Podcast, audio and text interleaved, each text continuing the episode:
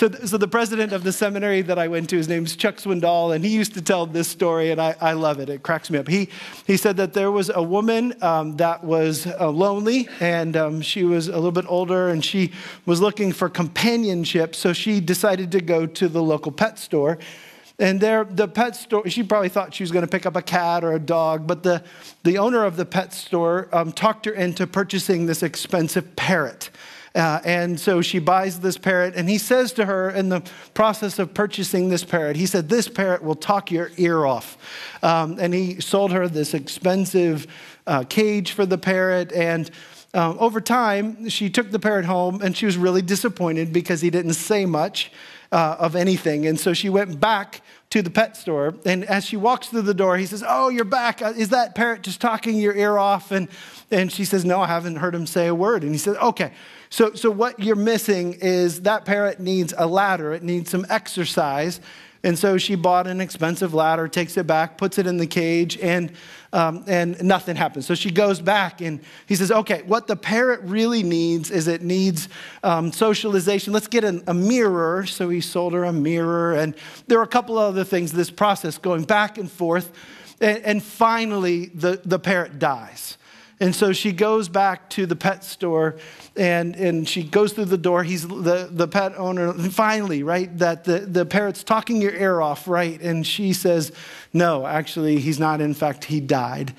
And um, so the pet store owner says back to her, Did he ever say anything to you? And she said, Well, actually, the last sentence that he said was, Don't they have any food at that pet store? I think that's, that's pretty good. Uh, th- this morning, we're going to talk about something that may be challenging for some of us, and it is a recognition of our assumption of what other people are longing for, what they need, the assumption that other people have things. In this case, it's something that was a necessity, um, but that there's things in other people's lives that are around us, our neighbors, the community that's around us, our family members, our coworkers, that there are things that matter to them. There are things that are significant and important to them. And I want you to see something as we study, as we continue our study, Laugh Again series, as we're going through the book of Philippians, a book that's just chock full of joy and encouragement and affirmation, written by a man who himself was suffering to a group of people who were going to be going through some really difficult times that one of the things that we get to see when we study this thing together is that actually the Lord wants you and I to be people who actually recognize and are aware of the things that are valuable to the people that are around us. In fact, it's appropriate for us to say that what matters to others ought to matter to you and I. And I think when I first hear that statement, when I say that even, that for some of us, we're like, well, wait, wait a second. We don't, we don't always agree with the people that are around us. They have maybe different views or values, that there are things about them that, that we would resist. And I'm not telling you that you have to embrace what matters to the people around us, but that you and I should be people who pay attention to what the people who are around us are paying attention to. And the Apostle Paul, the man who penned the words that we're going to study together today, had this wonderful encounter that's recorded in God's word in the book of Acts, chapter 17. And in that encounter, he is in a place that was saturated with idolatry, actually, a horrific form of evil that misunderstands who God truly is. And there was this altar that was described in Greek on it or in writing on it that said it was to the unknown God. Now, the Apostle Paul grew up as a faithful Jewish man. It would have been repellent for him to see this, this altar that was representing a form of worship that was far away from the worship that he had. But you know what he did not do? Was he did not stand in front of that and say, How could you? But instead, what he chose to do, we know this from scripture, is that he said, Oh, I, I know that God. I, I know him. And then he went on to introduce them to the God of the universe. And I think there's something about that kind of winsomeness and that appropriateness to understand when they say that this is a value of theirs, it does not mean that we necessarily have to embrace it, but what it means is that we pay attention to it and it has the potential to be a source of us being a deep encouragement to them. Now, let's, let's be honest. We, we know what our appetites are. We know when we're tired, when we're hungry, when we're discouraged. We know what matters to us, right? My friend who was a pastor, he told this story, and it cracks me up every time I think about it, is that he and his wife had been married for a long time. He came home from one day from work, and on their dining room table, there was a vase, an, an empty vase sitting on the table. And he noticed it the first day, second day, empty vase sitting on the table, third day, empty vase sitting on the table. And so finally, he asked his wife, he said, Jill, so why? Why is there an empty vase on the table? And she said, Well, well honey, I, I thought that if you noticed an empty vase on the table, that you'd like fill it with flowers because that would be really nice, right? And, so the next day she was out and she came home and uh, she walked in the kitchen and saw on the dining room table a cake pan. That, that was there. So, so, you know, inside of, of each one of us is an awareness of what we desire, right? We are aware of what matters to us. We are sensitive to the things that we long for. And it's so important for us to understand that even in the teachings of Christ, that he challenged us to be people who are willing to, to be aware of the desires and needs of other people and, and our ability to care for them. We're going to see it in the text today. In our ability to care for them, that we need to actually consider their needs, our desires, our values at times as even more important to eclipse our own values and preferences and ideas at times. Why? So that we might be able to represent the love of Christ to those individuals that are yet to know him, have not experienced the blessing of knowing him. One of my favorite pastors that I served underneath, his name was Dr. Gene Getz, and he was a bit of a revolutionary pastor in the um, many years ago. Written many books, some of you have read them. And I was an intern at the church that he pastored at, and um, there was a time period where we had, as interns, a chance to just ask him any question. And uh, this, this moment was very powerful for me uh, in, in this encounter with him because we're just asking questions. And I, I raised my hand, and now when he presented to us, he was wearing a suit and tie. Um, and he was sitting in the room, and it was an evening session or whatever that we were gathered together. And I said, So, so, so Dr. Getz, why is it that you wear what you wear when you do ministry? Like, why do you choose to wear a suit and tie? And, and he looked right at me in a way that kind of pierced my heart, honestly. It like looked right through me. And he said, Shawn, I, I want you to know that I want to be a person as a pastor and minister of the gospel that, that is committed to not choosing to make decisions about what I wear based on what makes me comfortable or what my preferences are, but I want to be someone who makes decisions about what I wear based upon what is going to help me most reach the people that God's called me to minister to. And I, and I, was, I was humbled by that because his answer was actually quite incredible, right? It wasn't about the suit, it wasn't about the tie. It was actually, and he shared later that he had had inroads with businessmen in Dallas where we were at. And, and for him to reach that group of people, it meant suit and tie.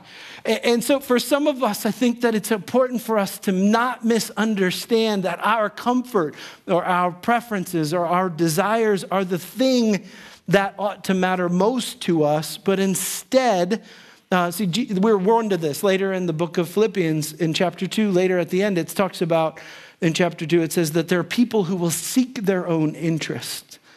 And I think that that's concerning. And so, Paul, as we turn our hearts to the passage of scripture that we're going to study together today, I believe Paul was directly impacted by another passage of scripture that was very meaningful when the Lord talked about loving our neighbors as ourselves, and we'll, we'll see that in the text. But I think today what we're going to see in our study of the first four uh, verses of, of Acts, I mean, so Philippians chapter 2, the first four verses, uh, we're going to see the Apostle Paul encourage us to understand that what matters to others should matter to us.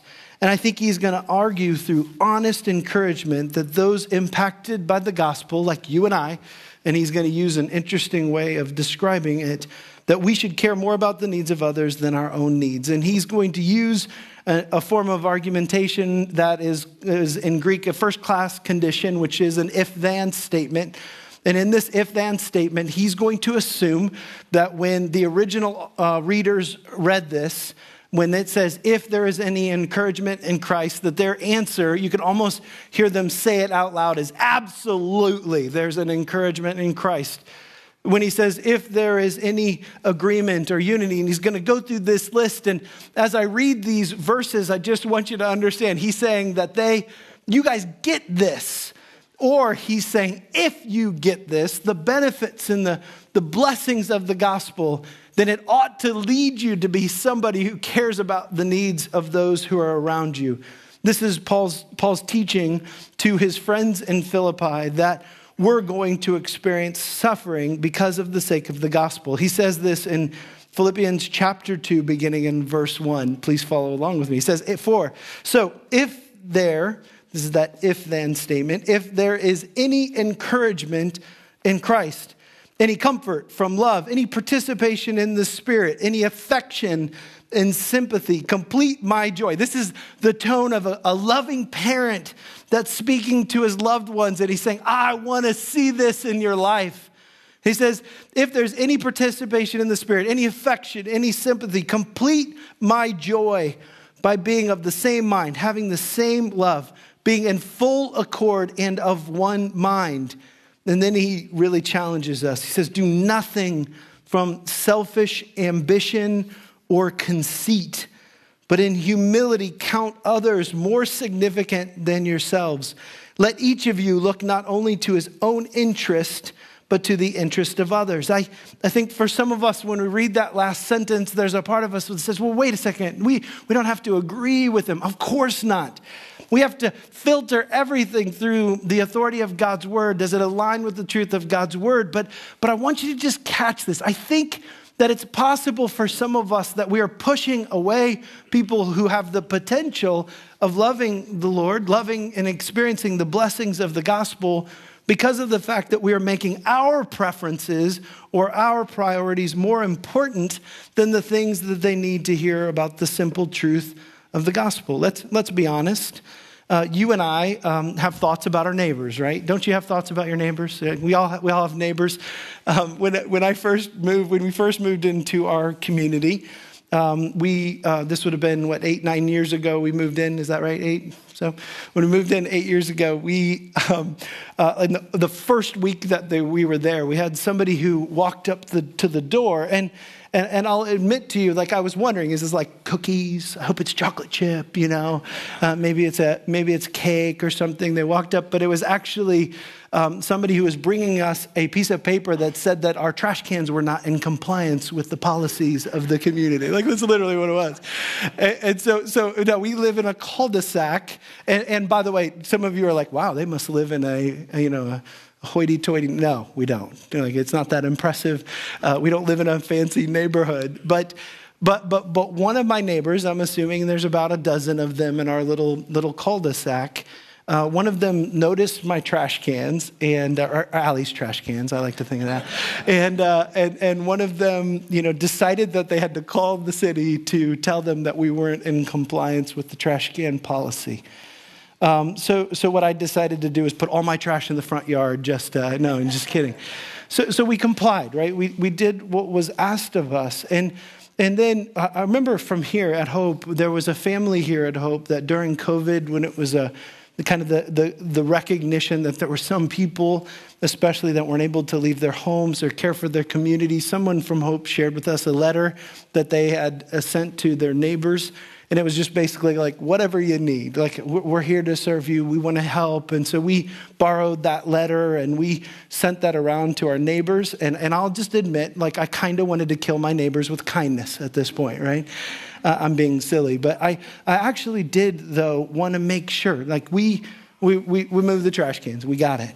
But beyond that, I also wanted to make sure that they understood that we care about them. We, we recognize our neighbors. We want to be people who love them. And so, who cares about the issues in the past? What, what we desire to do is to recognize the fact that there's something inside of us that is more important to us than anything else. And I, I share that not to glorify us, but to recognize, I think, the spirit of this. Somebody after the first service said this well is that they talked about somebody in their family that wasn't a believer and they were just bringing up something like recycling or caring for the environment or whatever. And they watched a fellow believer kind of go at them, like, don't you understand this? And this doesn't really help. And, and, and my friend in the first service shared something that I thought was really helpful. Is that, is that, that that's probably not the spirit of what we want to be a part of. We want to actually be a part of saying, okay, so this person that I'm talking to that probably doesn't know Christ from their testimony, it, it cares about something. And, and so the fact that we know that they care about something allows us to have an opportunity to be winsome and encouraging and to recognize what it means for us to speak truth and love into their situation. And I think that's what the Lord asks of us. In this passage, when we see these verses in the first four verses of Philippians, I think it's important for us to understand that he's persuading them. I also see in this another passage, an encounter with Jesus, where um, Jesus had a man who came up to him, a religious man, and he said, What does it mean for me to enter the kingdom of heaven? And, and Jesus' answer back to him in Luke chapter 10, verses 25 through 28, he said this to him He says, You shall love the Lord your God with all of your heart, with all of your soul, with all of your strength, and with all of your mind. And then he, he, he stopped there. He didn't say anything more. No, actually, what you see in the text is he goes on to say, so, so you worship God with everything that you've got. And I see heart, soul, mind, and strength in the Philippians passage as well. But then he goes on to say, and I want you to love your neighbor as yourself. So this guy starts to do what I think you and I like to do, and that is he starts to define his neighbor. All right, so the people who are my neighbors, those are the people who agree with me, right? Those are the people who look like me or who have the same values that I hold or the and, then Jesus went on to tell the story that many of us are familiar with, the story of the good Samaritan. And he defines neighbor in that context as somebody who actually has a different religious belief system a person that may not completely look like you all of the time. Then he shares with them a winsome value that says, actually, we care for people who are people just because they're designed in the image of God. They're, they're valuable because God says that they're valuable. And so, so I see in this the tone that is essential, and that is we care about what they care about because we know the God that created them and he, he knows them perfectly. And he desires to have a personal and intimate relationship with each one of them.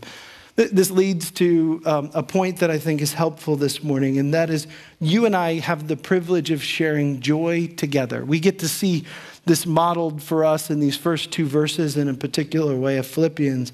So when he says, if there's any encouragement in Christ, any comfort from love, any participation in the Spirit, any affection and sympathy. Complete my joy by being of the same mind. That word's wonderful. The same indistinguishable love, being in full accord and of one mind. I, I, get the image of a symphony. If you've been to a symphony that's done with people who are professional, gifted, skilled, that, that in, the, in the multitude of instruments, when they're, they're aligned in what they're playing or what they're doing, that, that you, do, you lose the individual in that process and it just becomes something together that's overwhelming. And it's powerful because of their alignment. I think that's what he desires for us to experience in the church. And, here we get to share, I want to share four of them. We get to share the same heart. The text says, same love in Christ. Uh, if, there's any, any, if there's any comfort in, from his love, we get to experience the, the love of Christ together. Gordon Fee says it this way He says, Love begins when someone else's needs are more important than my own. I think that keeps consistent with what we see in the text. So we get to share the same heart, we get to share the same soul or the same spirit. His next statement here is if there's any participation in the Spirit, I think that we get to join together through the power and authority of the Holy Spirit, the blessing of His comfort. The third is we get to share the same mind. Uh, and, and, these words are great. If there's affection and sympathy, having the same mind, and then he says, being in full accord with one mind. We share the same thoughts, we collaborate together, we're unified together. And so this affection is for and from one another. We get to benefit from sharing together in the shared goals that we have together. And then finally, we benefit from one another's strength. Um, when it says, Is there any encouragement in Christ? I think we're filled with courage to keep moving forward, and we're comforted by Christ's steadfast love. I think that it's appropriate for me when I think about even my neighbors and I think about the challenges at times that are associated with that, that we, we don't always care about them, do we? In fact, sometimes they're the source of frustration for us. Sometimes they feel like they get in the way. But I think that the desire here, as it's described here by Christ and by the Apostle Paul, is that the desire is for us to allow ourselves to be people who are winsome and encourage them and are a source of blessing for them. And I, I find that to be the second point, last point this morning, and to be very helpful for me, is that you and I can help others to find joy. Uh, in verse 3, it says it like this it says, Do nothing that's uh, all inclusive. Do nothing from selfish ambition or from conceit. Uh, some of your translations will say vain conceit. And I want you to unpack this. So, selfish ambition is actually a word that we get the word mercenary from. And I want you to think about that concept that your allegiance is basically like what benefits me. You don't, you don't care who you're fighting for, but you're just trying to fight for what benefits you most. And that's, that's I think, a temptation for some of us that we, we want to care for our own needs. Um, he also uses the term vain conceit and, and this is what draws attention to us. My, my, uh, my in laws uh, historically have served on Thanksgiving morning uh, at a, an Akron food bank, uh, and they help to serve Thanksgiving meals to, to individuals that may not have an option on that special Thursday morning. And they've shared some stories with us of celebrities in our community that come in and um, instead of rolling up their sleeves to get busy and serve for the, the hours of service, they come in, um, they, they pass a, a, tray across the thing. There's, there's photographers there to note it, and then they move on to, to the rest of their Thanksgiving day, right? Like that they're, they're doing it to be recognized or noticed and I think that that's just the opposite of what's being described here. It's not about others recognizing something, but instead it's a, an ability to be able to you know, show and serve in a way that's sacrificial, that's sincere. And, and I just think that it's powerful when we read this. So he says, um, he says to us by understanding this do nothing from selfish ambition or conceit but in humility count others as more significant than yourselves. Let, let each of you look not to his own interest, but to his, the interests of others. And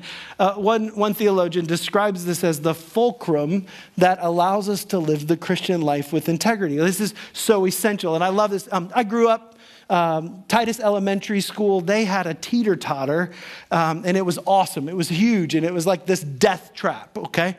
Uh, I don't even know if they do teeter totters like this anymore. You guys know what I mean, teeter totter, right? Some of you are like, oh, I can show you the scar, right? Uh, so at Titus Elementary School, they had this teeter totter. We loved that thing, big metal thing or aluminum, I don't know what it was made out of, but uh, it was giant, it was really long. And, and you know that the rule uh, with teeter totters is you got to have somebody on the other other side that's about the same weight. Um, and if it's a really big one, when you're really high up in the sky, often what somebody would do on the other side is they'd hop off so you like basically fell to your death, right? You guys know what I'm talking about.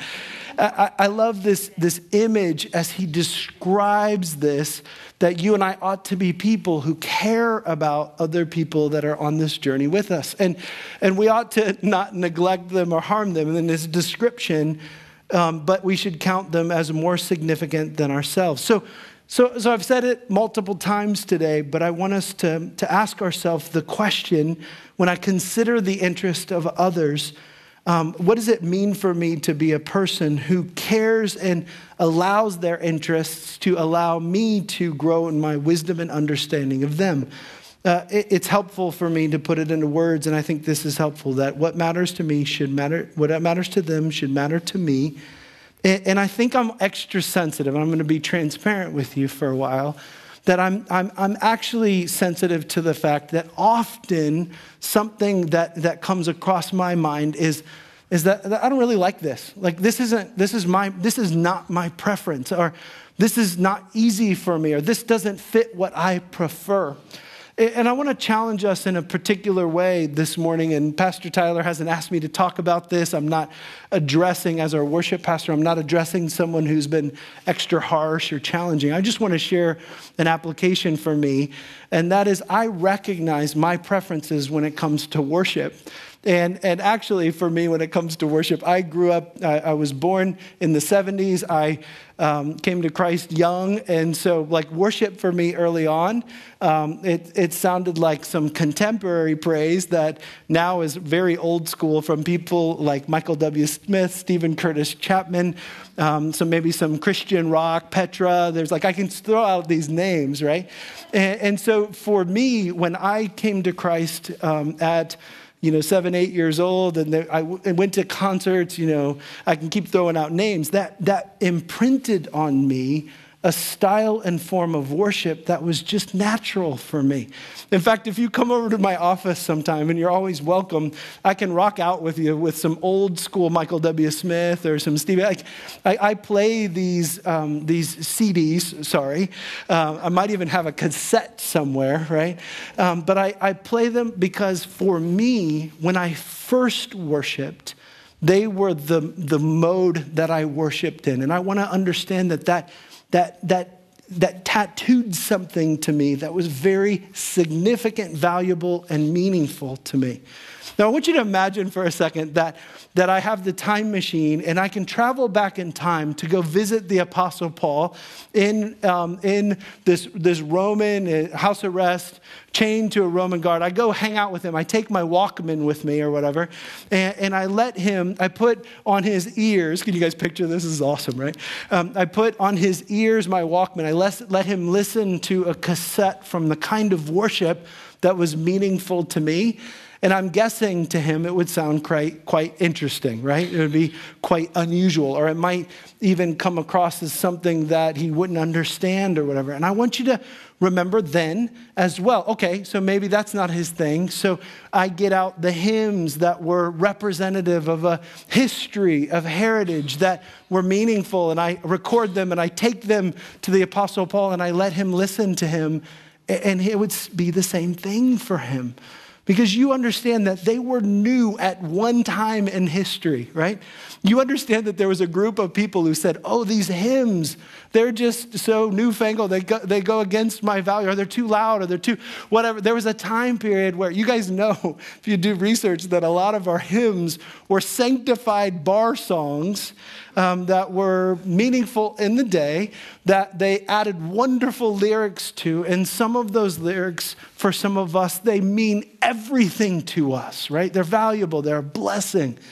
But I want you to understand something, and that is as we aspire to reach other individuals for the sake of the gospel, we never, and I gotta say this, oh, we never compromise the truth. It's never in question. It's never that, never that we say we don't care about truth or we, we don't want to value truth. That's not what we're talking about. But at times, we are willing to recognize that there may be other styles or, or there may be timely things that communicate to a different generation differently. And, I say the reason why I think that's so valuable is I think that's hard at times for us to remember. My wife reminded me of this that, that one of the churches that we served at, and, and I, I want to say this again, uh, some of you need to hear me say, I'm not directing this toward anyone. Uh, I have not received a complaint that I'm addressing, or some of you are like, man, Shawn, did Tyler pay you to say this? No. Uh, actually, I, I think Tyler's doing an incredible job, and I'm so grateful for him. But one of our worship pastors that we served under, underneath, he was preaching on a Sunday morning, and he he shared this with us. He, he talked about a very similar concept that we're talking about today that sometimes our preferences are things that we need to pay attention to and recognize that we have them, but, but that there may be others that have a different set of preferences. And part of the challenge in ministry, multi generational ministry, is that we have to navigate that recognition that it may be received differently by different people. And he said in that church they had two powerful, like big, strong, small groups. I guess, I don't know, powerful is the right word. How about vocal? We'll say that.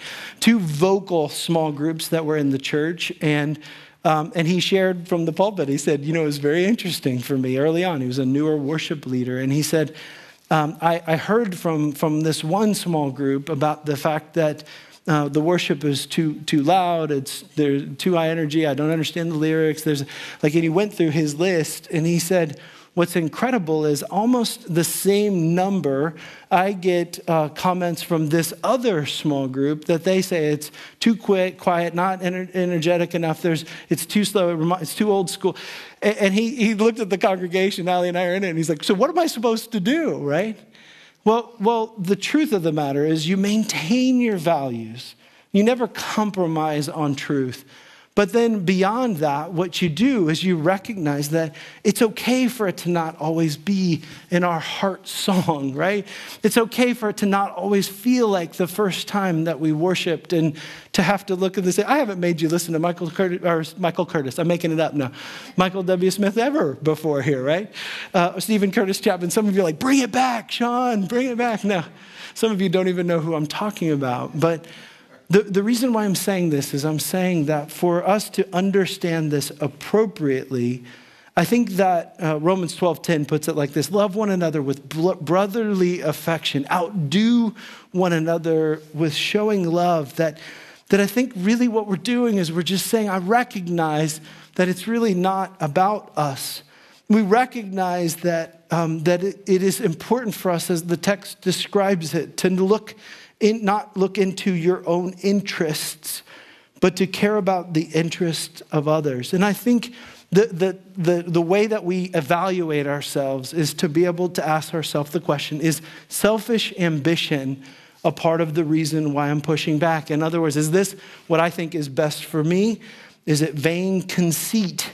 Um, have I allowed myself to become more significant than actually the worship that it represents, or whatever topic we're talking about?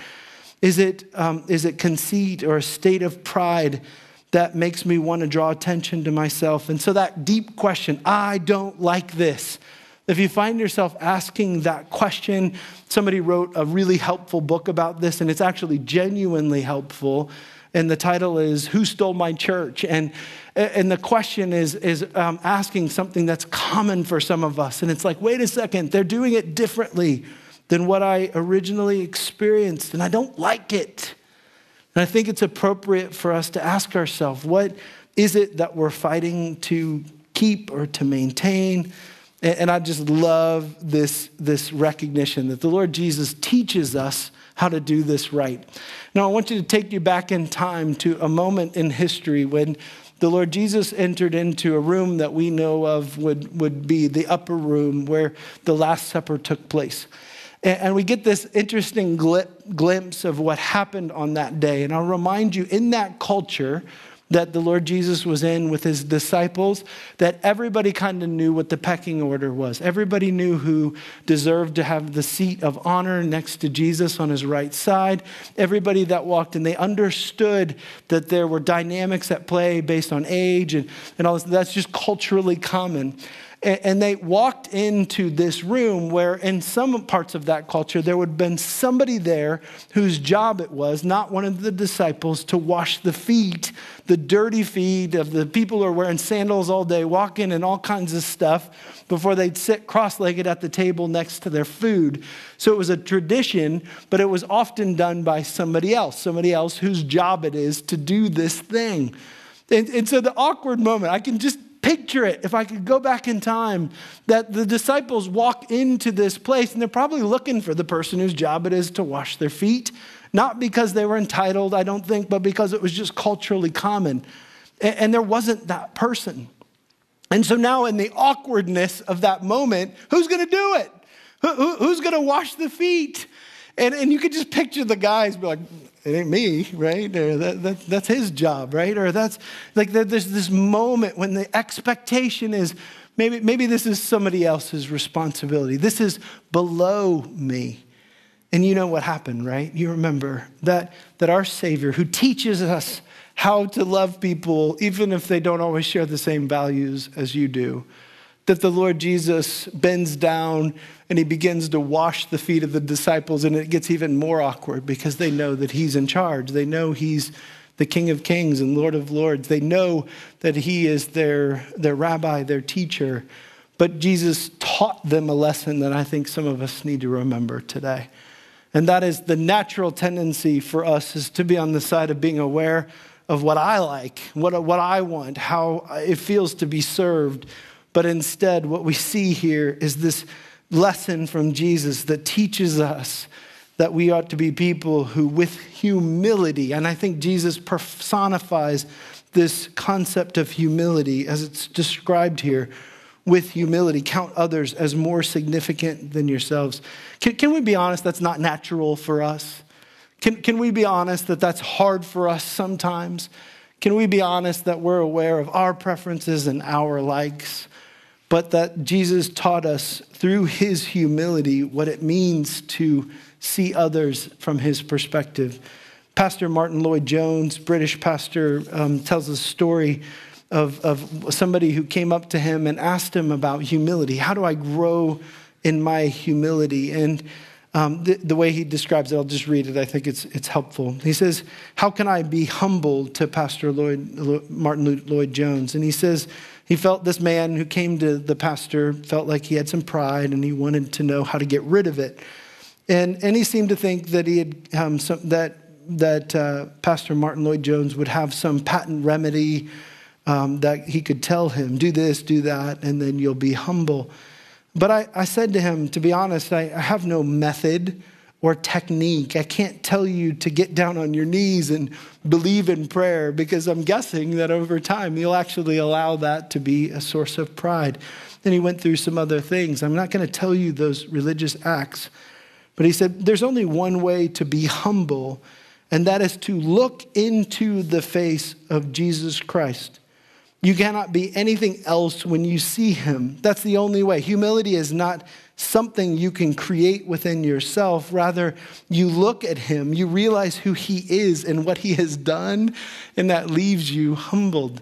It reminds me of that wonderful hymn that we love to sing that turn your eyes upon Jesus, look full in his wonderful face. Do you guys remember it? And it says, The things of this world will grow strangely dim in the light of his glory and grace. I think that's an awesome description of it. And so, for us to understand humility, it means that we understand the Christ, uh, the God who died on behalf of our sins, that in his last moment said, Father, forgive them, for they know not what they do, because of his recognition of the need for us to, to be people who are aware of his sacrificial, life giving sacrifice on all of our behalf. So, Christ teaches us what it means to understand a life of joy. And I think the life of Christ helps us to understand that. I think the last thing that I'll share with you this morning is that you and I can forget our own struggles when we focus in on the struggles or helping the struggles of others. We can forget about our own struggles when we focus in on helping the struggles of others. I think for some of us, that may be one of the most profound things that we can learn from a man who penned these words that we're studying today when he was under duress. He's, he's unfairly, unreasonably shackled to a Roman guard. His circumstances were difficult. The prognosis was not positive. And so you'd expect, if I'm writing that letter, if I'm being vulnerable with you, I'm in this predicament. Uh, when I'm writing a letter to my friends in Philippi, I'm probably sharing a little bit of my circumstances. I'm complaining because of the fact that people are treating me unfairly. I'm asking them to pray for me in my struggle and crisis. I'm reminding them not to forget about me.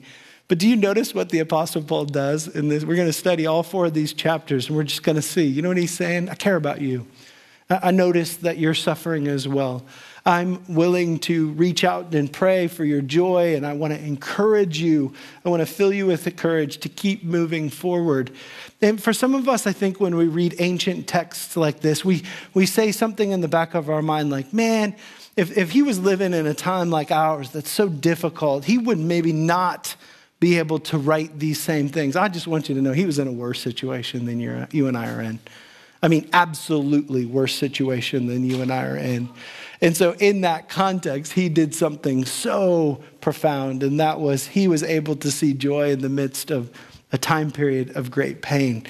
And so, so you and I are, are people that should, and I, am going to ask you as we apply this to our lives this morning, um, like, like, what is it that would allow us to care about what matters to others? What is it that would allow us to stop filling in the blank, like that parrot story of what we think that they need or what's going to be best for them, and ignoring what they truly need or what's truly valuable to them? We want to be people who listen, who pay attention, who care with the eyes of a missionary that is recognizing that the way they are is not the rest of the story, but instead that they may need what's most essential. And I love that image of them. Maybe they're starving for something that we actually have the opportunity to give. I think Jesus lived that way. I think the Apostle Paul lived that way. I think Peter, even on the steps of the temple, when he looked at the, the beggar who was, uh, was sick and he said to him, Silver and gold have I none, but what I have I'm going to give to you. And then he gave him what he needed most. And I, I think that that's the winsomeness and blessing that we have as Christ followers. The, the next application question that I ask for you is how is it that we can show that we care about the things that we that others care about? How is it that we can show them that? I think it, it means that we personify the quick to listen, slow to speak, abounding in love commandment that we have in Scripture. That we pay attention to what they pay attention to that we're sensitive to it. And I'm not saying, and I keep saying it today, I'm not saying that we condone it or that we agree or that we embrace it in our life. I'm not saying that. I'm saying that we're sensitive and aware of it so that we can be an encouragement to spur them on to their understanding of their need for Christ. I think that it's helpful to understand that Jesus embodied this in his lifestyle, in his death, and his compassion. And I think that it's appropriate for us to ourselves ask the question what does that look like for me to live today in that type of mindset? What does it mean for me to live that way in my work, school, in the environments that I have, and with my family? Um, by the way, the holidays are coming, right? You know, the weather's changing, and you're going to sit at that Thanksgiving meal together, and you're going to have an opportunity. Uh, and I think a natural temptation for some of us is going to be to make them want to value the same things that we value. And I think the way we begin that process is being aware of what's valuable to them. I want you to hear one last time these words from the Apostle Paul. They're so helpful. He says, So if there's any encouragement in Christ, any comfort from love, any participation in the Spirit, any affection and sympathy, then complete my joy by being of the same mind, having the same love, being in full accord and of one mind. Do nothing from selfish ambition or conceit, but in humility count others as more significant than yourselves. Let each of you look not only to his own interests, but to the interests of others. May we personify that in the way we live our lives today. I'm going to invite the ushers to come forward. We're going to I'm going to pray and then we're going to receive our tithes and offerings. Lord, we love you and we thank you for the this powerful truth that I admit today is humbling to me uh, because I've got a lot of work to do in this area in my life. I also want to thank you for the examples of those who've gone before us, who've modeled this beautifully. I pray for us as we close out this time in worship that we would respond to you appropriately in spirit and truth. I also pray as we give, I want to celebrate and thank you, those who give sacrificially here as unto the Lord, believing that you're worthy of our best. I celebrate that. We also recognize, Lord, that you have the ability to take our little fishes and loaves, our offerings to you, when we give them not grudgingly or out of necessity, but cheerfully, and you can multiply them to bring yourself glory and honor. I pray, Lord, today that you would do that, that we would be able to give willingly, not grudgingly, but also as it's been given, that it would represent our worship to you, trusting and believing that you're worthy and that you can do mighty things through our sacrificial investment in your kingdom. I also pray as we close out our time in worship, Lord, that you would allow it to be the sincere and authentic cry of our hearts, that it would represent um, our faithfulness and desire to respond to your goodness in our life. We pray this humbly in Jesus' name. Amen.